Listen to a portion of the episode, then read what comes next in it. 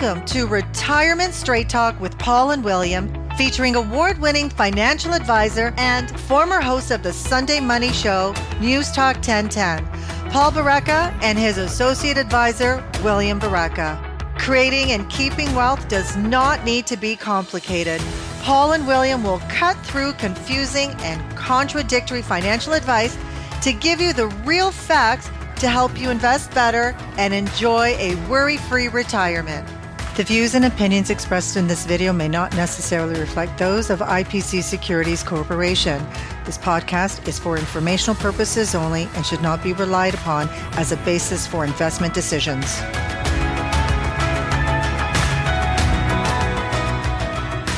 Hello, everyone, and welcome to episode number 44 of Retirement Straight Talk with Paul and William. And whether you're watching us on YouTube or listening to us on one of the various uh, streaming services, uh, this is a podcast on something that almost all Canadians get involved with, and that's their RSPs. And 32 years in this business, I found a lot of people don't contribute to their RSP, but for the wrong reason. And some people do contribute to their RSP for the wrong reason. So we're going to go over those today. We have eight specific do don't do's for your RSP that I think some of them may surprise you, and six do's. So we're going to go through each one of those today with my trusty associate here. So I hope you enjoy this. Why don't we get going, William? Why don't we start with the don'ts for your RSPs? And well, you know, yeah, I mean, before before you set up, Paul, you, you kind of uh, referenced it. Um, RSPs have kind of been known as this, I guess, one-stop shop for Canadians' retirements, and yep. RSPs are, as we'll get into, for a variety of reasons, excellent for the right type of people, but yep. they're also not the right type of invest or account for certain types of people. So just wanted to set that up. Let, let's get into it, Paul. Okay, so here's the reasons we hear not to contribute to an RSP, and this is the probably the biggest one. We hear, "Well, I have to pay tax on this eventually, so uh, you know I don't like that."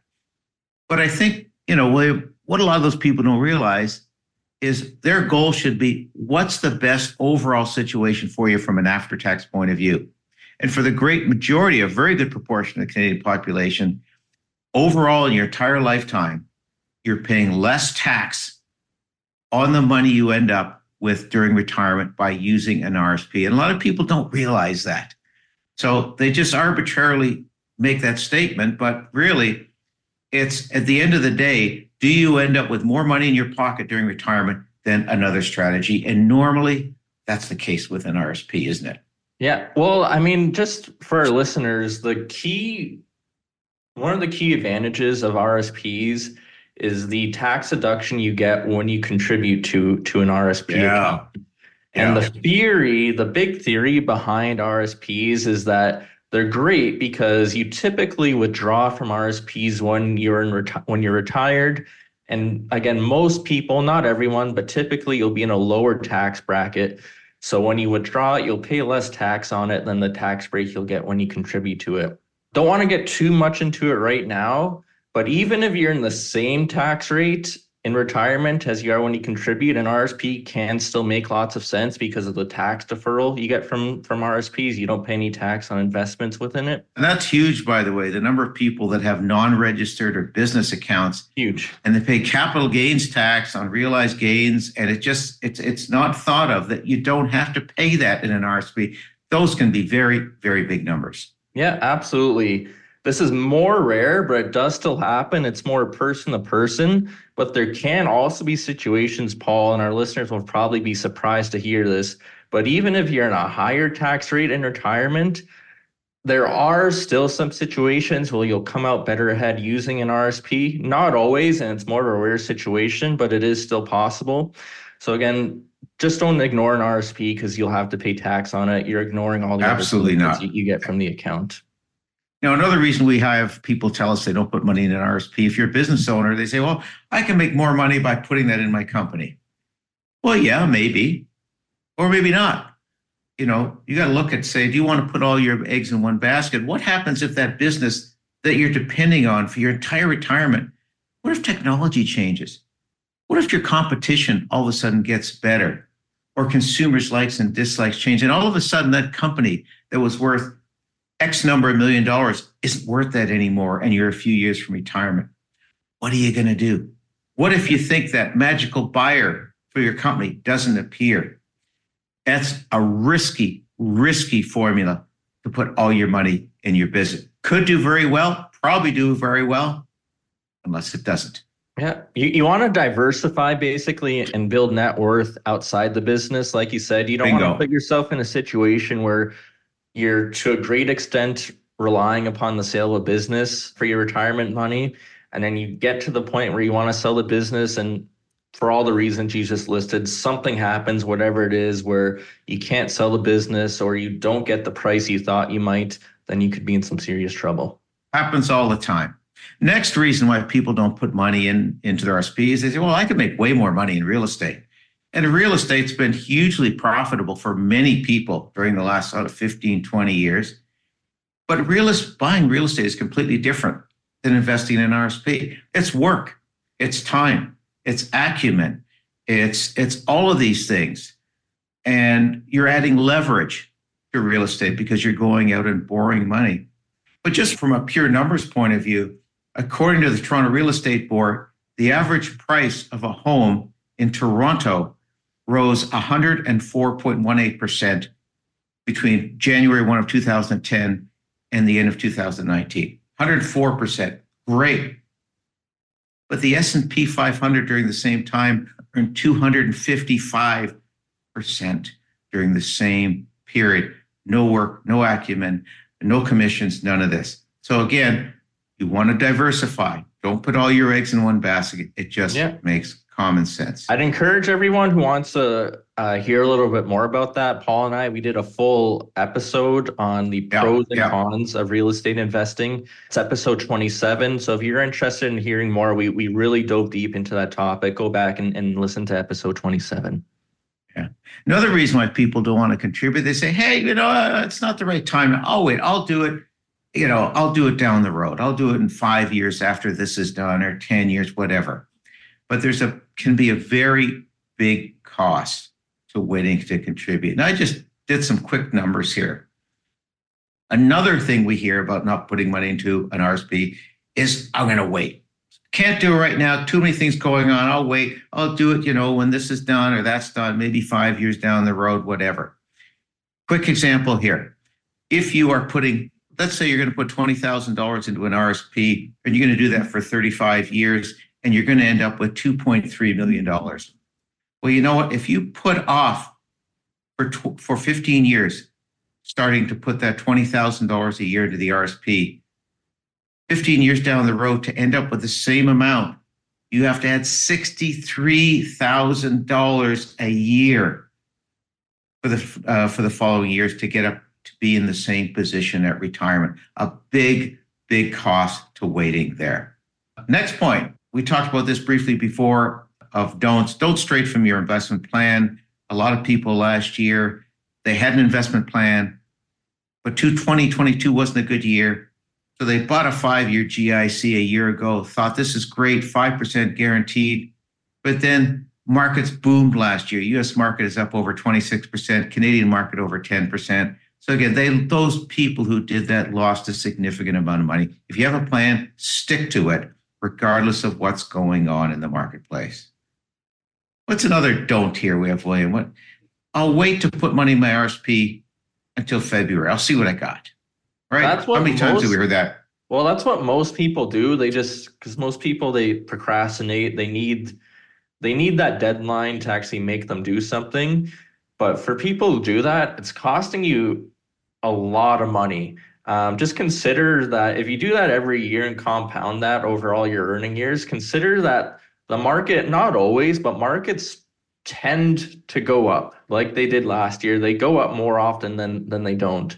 Yeah. So if you're waiting every year until uh, the last month you can make that contribution, you're missing out on all those years of of growth that could have been growing on your RSP and so you're waiting till the end waiting till the deadline missing out on the previous year's growth again doesn't all that compound year. yeah but again the markets go up more often than not that compounds over several years can make a really big difference. Yeah. And by the way, most people don't wait to pay their mortgage every month. They pay it every month. They pay their electricity bill every month. They pay all of their bills every month that they have to pay. Yeah.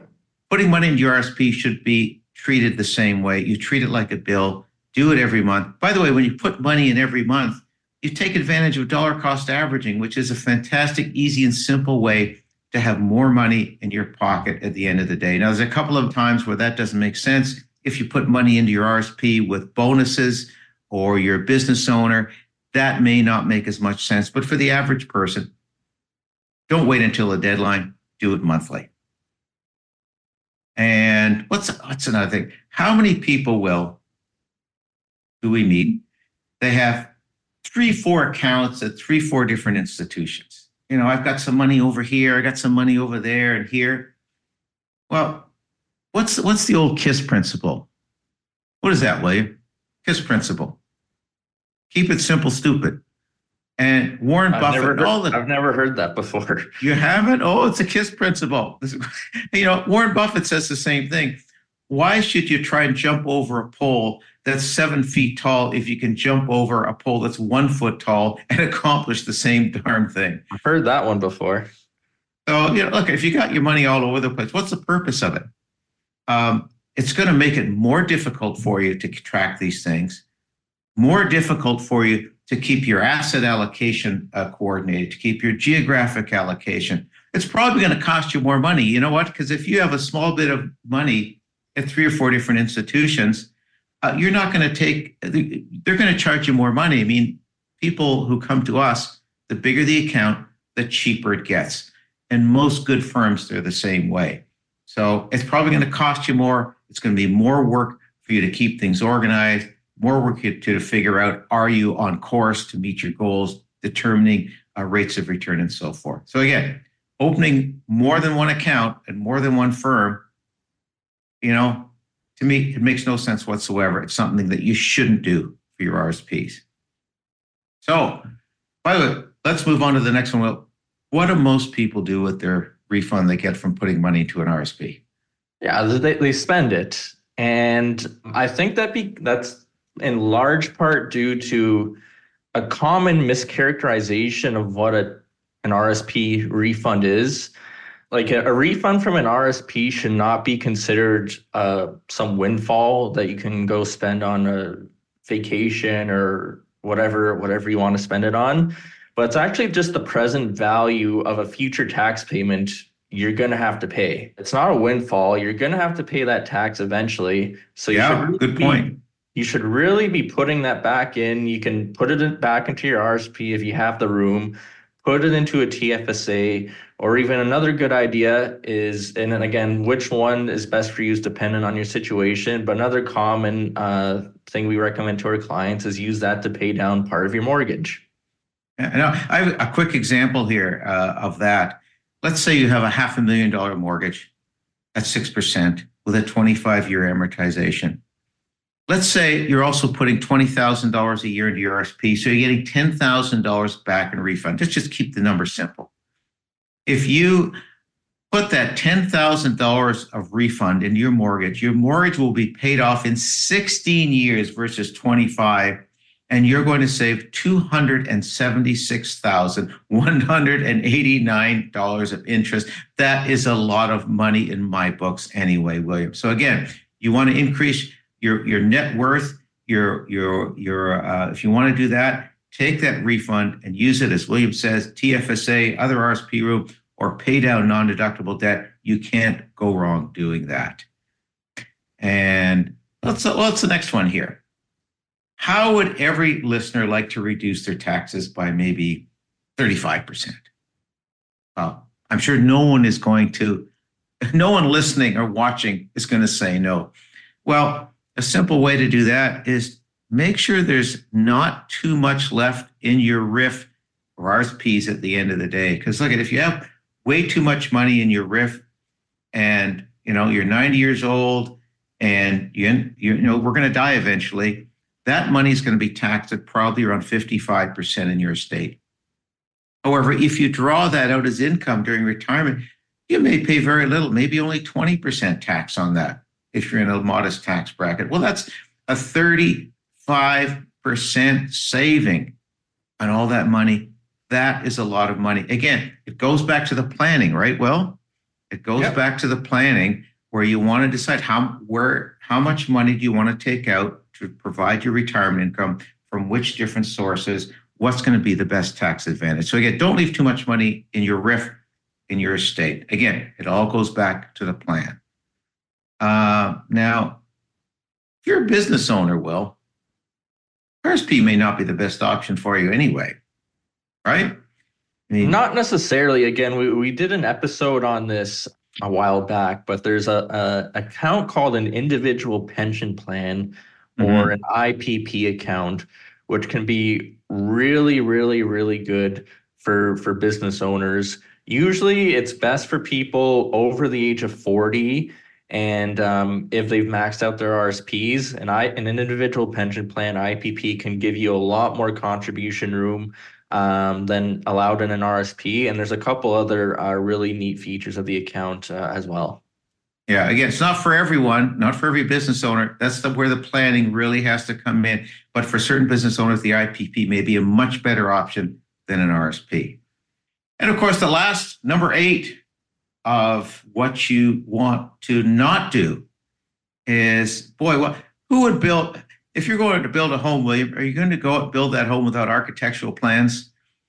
You're going to show up one day with uh, some cement guys and carpenters and say, "Let's let's let's have some fun here. Let's build a house." That's not going to work, obviously. I would never build fact, a house. I don't know. Well, as a matter of fact, most people aren't going to do anything without some type of plan, whether it's even going to the grocery store. Well, you know, here I need this, this, this, and the other thing. You have a list if you're going to do anything important, you think about it ahead of time in terms of what you want to do, right? Mm-hmm. Now, an RSP is designed for the most part to provide retirement income. Well, because of longevity, right? Retirement can be 25, 35, maybe up to 50% of your adult life. I mean, it doesn't make any sense to leave that up to hope, to lose control of that part of your life. What we're saying is you should always contribute to uh, your RSP in accordance with a plan. You know, yeah, what do you want to? Don't don't just throw money into an RSP uh, close to the deadline because your your bank told you to, or or something like that. Make make sure it makes sense within the broader uh, perspective of your financial plan. Yeah. So those are eight different don'ts do for your RSPs. Now let's talk about some do's. And how do you know if you should contribute to an RSP, William? Well, uh, again, if your tax rate during your working years is likely going to be higher than during your retirement, guaranteed your retirement, putting money into an RSP is going to be fantastic for you. Uh, and that's something you'll always do. If your tax rate is going likely going to be lower during retirement, and again, it comes back to the plan. What does your plan say? What's your anticipated tax rate during your retirement years? Lower, bingo, RSP. As you mentioned I'd before, even if it's for high income earners, that definitely makes sense for low income earners. Not always the case. Sometimes a TSA yeah. Uh, might be the better option, but again, like we've been saying, it's really dependent uh, on each individual uh, situation. Yeah. So that's number one. Number two. Well, how, how would we like to make a simpler, no-brainer, guaranteed guaranteed way to reach our retirement goals? Who wouldn't want that? Well, again, most people they take their pay, they spend what they're going to spend and what they're going to spend. And if there's anything left over, they add it to their investments, their RSP. But that's not generally a good way to do it because often there isn't much left over. Proper way to do it is by using the golden rule of financial planning. And the golden rule is paying yourself first. And that way is you take your pay and you pay the things that need to be paid, which is your electrical bill, your mortgage, your RSP, you put it in the same category, and then it just happens automatically. You can't go wrong doing this. It works. I do it, and it just makes total sense. So again, I know we're all busy in life. This well, we're all busy in life. This means you don't have to worry about things. I mean, most people, I think, will they automatic uh, they automate payments for their credit cards, their electricity, the gas, the mortgage. Why not do it for your RSP? Just makes common sense. So Now, okay, so the next thing you should do or consider doing is uh, deferring the tax deductions you get on those RSPs. Because I think, again, this is something that not everyone is aware of, but you don't have Yeah. to take your RSP deduction immediately. If it makes sense, you can defer it out uh, a few years. And when might that make sense? Maybe you're just grad, maybe you're just graduated school, out of school, you're in Mhm. your first or second job, whatever it is, you're, you're expecting to get a big pay raise in the next few years. So it might make sense, especially if you're in that situation or situation like that, make your RSP contribution, but defer the deduction until when you're in a higher uh, tax bracket, you'll get much, much uh, larger tax uh, tax break from that. Yeah. Again, and if you're anticipating having a higher income the following year, maybe you're expecting a big bonus. Maybe you're going to have you sold some property or something with a uh, with a capital gain. Tax rate's going to be higher. Put the money in the RSP, let it grow, take the deduction the following year. Good point. Now another one. another do, and this is uh, for for people who, again, a lot of people probably aren't aware of this, but if you're working past the age of 71, you're actually still generating RSP contribution room. Now, past that age, you can't contribute to an RSP yourself because you aren't allowed to have an RSP. But if you're married and your spouse is under the age of 71, you can actually contribute to a spousal RSP for them using your room and you'll get the deduction on it. Can be really, really tax advantageous, good way to, to take advantage of RSPs for people in that situation. Yeah, we've come across a few of our clients in that situation. They've taken advantage of that. And okay, let's go to the next one now. What if there's one income earner who's earning more money than the other one? There's a, a strategy that we can use that can potentially increase the tax benefits. And what's that strategy, Will? Well, what a lot of high income earners do, because it makes sense, except for what we're going to get into, is they say, okay, I'm making the most money. I will get the biggest tax break from an RSP contribution. So I will make all the RSP contributions. My other spouse, the, the lower income earner, won't contribute to any RSPs.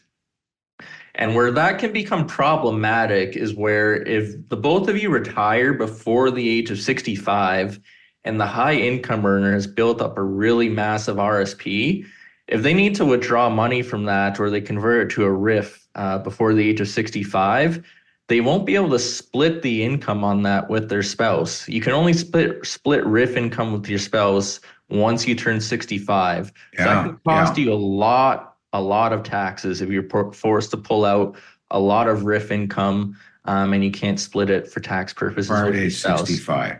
Yeah. So again, Now- use the spousal RSP. Uh, it- there's no real downside from using a spousal RSP. Always a good strategy. Yeah, the, the way And- around, the way around that is the high income earner contributes to the spousal RSP for the low income earner. So again, the high income earner still gets the the tax deduction on it. But again, if you retired before the age of 65, then you can kind of equalize the RSPs between the two spouses uh, to minimize one one spouse getting a huge tax bill. So spousal RSP is always a good situation. And one of the last things that's not talked about a lot is one of the benefits of the RSP is that you know what people get into trouble, don't they? They they get into financial trouble sometimes. It's just a part of life. And one of the things the RSP offers not available elsewhere is some creditor protection. If you go bankrupt, you have creditor protection from that RSP. That doesn't happen putting your money into real estate if it's held in your name. There may or may not be some creditor protection within a corporation, depending how you're structured. So that can be a, a big, an, an important area. For example, you have uh, someone who was an engineer, uh, an architectural engineer, and they said, well, even after I'm retired, I have liability. I can be sued for some engineering diagrams that I did 20, 30 years ago. I need creditor protection just in case. So again, creditor protection can be Well, to, to big- clarify, Paul, the the R the creditor protections on RSPs only pertains to bankruptcy. Yes. Um, And as well, it does not protect you from any contributions within the previous 12 months of you going bankrupt, but it does extend to, to any contributions uh, beyond that, that time limit. Now, just added to that, of course, if you invest in an RSPs with an insurance company, the creditor protection is a greater value, and an individual pension plan with a business is protected uh, from creditors by statute. So, again, depends on your situation. That's where you want to have the plan. Talk to your advisor. What makes sense for me in regards to creditor protection? So, just quickly, uh, you want to do a quick summary? Let's do a quick summary here, Will, because we're nearing the end things not to do with your RSP? Well, don't contribute because you don't want to pay taxes down the road because you feel you can use earn more in real estate or in your business. Don't stray from your investment plan, regardless of what the market happens in your RSP. Avoid waiting for the deadline to put money in your RSP. That's going to likely cost you money. Uh, avoid having accounts all over the place that are more complicated and probably more costly for you. Another thing to avoid doing is spending that refund. Boy, if you take that refund and put it towards your mortgage, you're going to increase your net worth tremendously. Don't leave too much registered money in your state because your state's probably going to pay 55% in tax. If you're a business owner, the RSP may be a good option, but an individual pension plan may be better. And number eight, don't, don't contribute to your RSP without a plan. So you have an end goal, you have a plan. Now, the dues, do you want me to do the dues, Will, or do you want to do it? Go ahead. I'll do it. So always contribute to an RSP when your tax rate, your anticipated tax rate during retirement is lower. And usually when your anticipated tax rate is going to be about the same, still beneficial for you. Automate your contributions. Set it up like you do your mortgage payments, your electricity. Just set it up an auto payment. Every month it's going to come out. You know it's going to happen. And after a while, you won't even notice it. Defer taking the deduction until the most advantageous year. You can de- you can defer taking that deduction into infinity. There's no limit on that. Again, if you're over 71 and still working, you may still be able to make a, an RSP contribution. You can do it in the name of your younger spouse or do it in the last year, the last month of your age 71. You can still get an RSP deduction when you're age 72.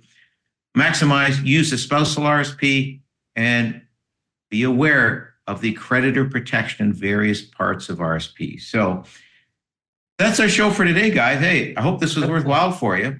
Thanks for listening, everyone. Please like, share, and subscribe to the show. Be a great help if you found it valuable to pass it along to someone you know that you think might find it useful as well. And you can follow both of us on social media. Uh, Paul and I, we're both on LinkedIn, and you can find me on on X as well. Uh, all the links to those will be in the the show notes below. For the next podcast, as people know here, the next podcast, we're going to talk about why we're hardwired. Almost all of us are hardwired to be lousy investors and how we can try and overcome that. So that's on the next podcast in a couple of weeks. Okay. Thanks, everyone. Thanks, uh, thanks Paul. We'll see you in a couple weeks. See you in a couple of weeks. Have a great time. Bye bye now. This podcast was brought to you by West End Wealth Planning, an award winning wealth planning practice catering to small and medium sized business owners and to those looking to create a worry free retirement for themselves and their families. To learn more, go to westendwealth.com. Don't forget to rate this podcast and subscribe to Retirement Straight Talk with Paul and William by going to Apple Podcasts, Spotify, or wherever you find your podcasts.